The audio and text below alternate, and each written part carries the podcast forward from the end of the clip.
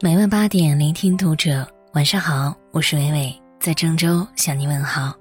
今晚要和你分享的文章来自于晨曦。歌手朴树家世曝光，原来你爸妈这么牛。两千年，在港台歌手霸占歌坛半边天的时候，有一位内地歌手成功突围，专辑《我去二零零零》一经问世就突破三十万张。这位歌手就是朴树。在纷繁复杂的娱乐圈，朴树是一个特别的存在。名利、鲜花和掌声非但不能给他带来快乐，反而成了让他作呕的精神枷锁。这些年，朴树经历过成名、抑郁症、隐退、复出，关于他的故事，大众并不陌生。但鲜有人知的是，他出生在一个高知家庭。朴树的父亲朴祖英是北大教授、博士生导师，还是我国双星计划发起人之一。都说朴树是传奇，但他的父亲更不简单。熟悉朴树的人都知道，他在音乐上取得了不凡的成绩，到达了许多人无法企及的高度。同样，他的父亲朴祖英在科学领域也是一位传奇人物。一九六二年，朴祖英毕业于北京大学地球物理系，此后一生他都致力于学术研究。在五十多年的学术生涯中，蒲祖英长期从事地球外太空磁层能量传输与释放和磁层空间暴研究，并取得了一系列具有国际前沿水平的科研成果。除此外，蒲祖英发表和合作发表论文高达二百七十篇，SCI 引用达两千七百次以上。他本人也多次获得国内外多项科学大奖。虽然硕果累累，成就突出。但蒲祖英为人却非常低调谦逊，数十年来一直保持着简朴的生活作风。作为科研工作者，蒲祖英对自己的工作几乎到了疯狂的地步。朴树回忆说：“我小时候好多次半夜醒来，我父亲都在工作。”他的学生提起蒲教授也是无比钦佩。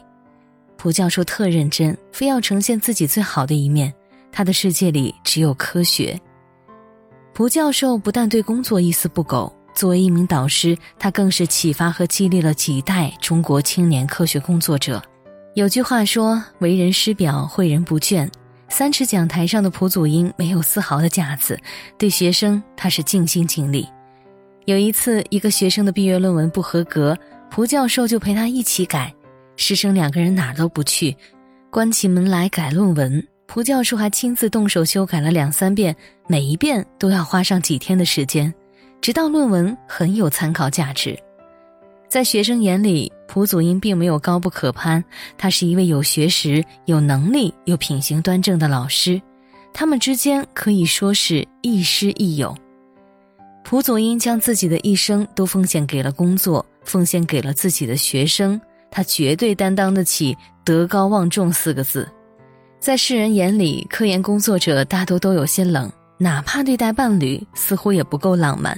但蒲祖英则不然，在外他是人人敬仰的教授，是学生们尊重和崇拜的导师；回到家，卸去一身光环之后，他只是一位温柔体贴的丈夫。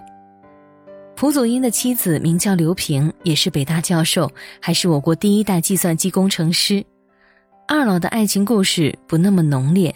他们之间更多的是静水流深。蒲祖英和刘平本是初中和高中同学，在学校读书时，他们都是佼佼者。一九五八年，蒲祖英考上了北京大学空间物理专业，毕业后留校任教。刘平则响应国家号召去支援新疆，又半途被选拔去西安交通大学读计算机。一个学空间物理专业，一个学计算机专业。彼时的他们人生轨迹并不相同，也不是情侣关系。最初是蒲教授主动表白的。那年冬天，刚刚考入北大物理系的蒲祖英给远在新疆八一农学院的刘平写了一封信，还附上灵湖轩雪景的照片。当时的刘平思想很单纯，丝毫没有恋爱的准备，就拒绝了对方的追求。蒲祖英非常失望绕着未名湖走了一圈又一圈甚至把刘平的回信都扔到湖里去了。原以为这段缘分会就此中断没想到六年后他们在北京重逢蒲祖英旧情难忘再次联系刘平。通过多次接触之后两颗年轻的心慢慢靠近他们终于成为了情侣。在那个车马很慢一生只够爱一个人的年代一牵手就是一生。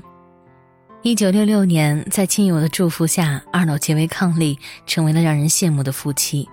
婚后的他们真正做到了琴瑟和鸣，岁月静好。在蒲教授埋头教学科研的漫长岁月里，妻子刘萍不但出色地完成了本职工作，还操持着家务，默默撑起家庭的一片蓝天。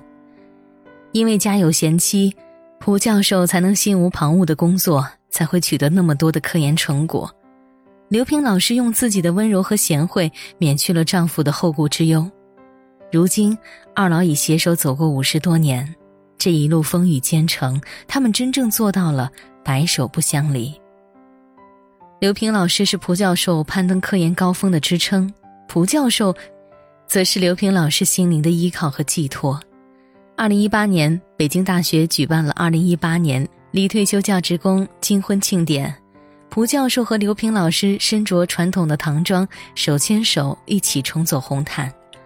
虽然红毯上的他们已经到了人生暮年，头上的青丝也早已变成了白发，但脸上洋溢的笑容和眉眼间流露出的幸福，却让晚辈们看到了爱情最美好的一面。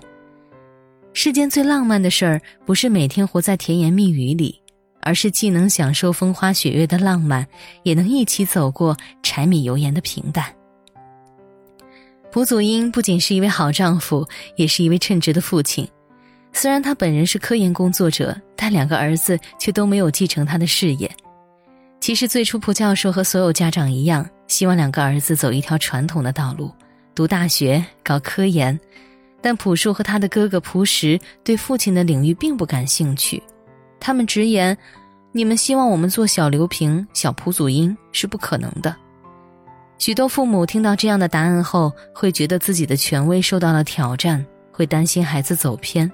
为此他们不惜采取一些强制手段逼迫孩子去走一条他压根儿不喜欢的路。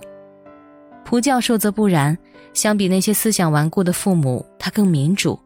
虽然自己是高知分子却不禁锢儿子们的未来而是让他们按照自己的意愿去生活。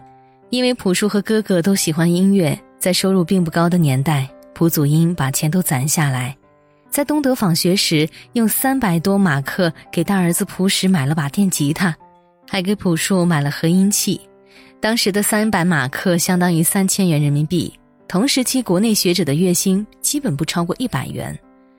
蒲教授如此舍得，只是因为孩子们喜欢。后来蒲氏成为了一名商人，朴树则成为了一名音乐人。他们之所以能够过上自己向往的生活，都是因为父亲尊重他们的兴趣和选择。朴树成名之后，曾有人问蒲教授，儿子没有走您的路，您没有阻挡吗？蒲教授回答说，我自己不懂音乐，但我尊重孩子的兴趣。音乐是他的生命。正如学术是我的生命。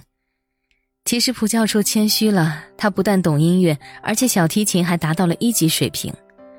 这世上大多父母控制欲都极强不但会扼杀孩子的兴趣和梦想严重者更会断送一个孩子的锦绣前程。而朴树能有今时今日的成绩除了拥有过人的才华之外和宽松的家庭教育有着脱不开的关系。正因为父亲尊重他的兴趣他才会在音乐道路上越走越辽阔。日本作家伊坂幸太郎曾经说过这样一句话一想到为人父母居然不用经过考试就觉得真是太可怕了。深以为然。虽然父母养育子女有诸多辛酸和不易但其实有一部分父母并不知道什么才是真正的爱。他们喜欢用父母的权利去干涉孩子的未来。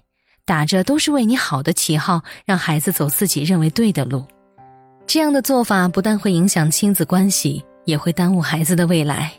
而聪明的父母在孩子面临重大抉择时只会提出意见之后的选择权则会交给孩子自己。他们尊重孩子的兴趣爱好支持孩子去追求自己的理想。所以聪明的父母都会明白一个道理对孩子真正的爱不是给他多少钱也不是替他走多少路做多少决定而是给他足够的尊重。这不仅仅是一种态度更是一种文明和教养。感谢作者晨曦我是伟伟我站在原地等你回来。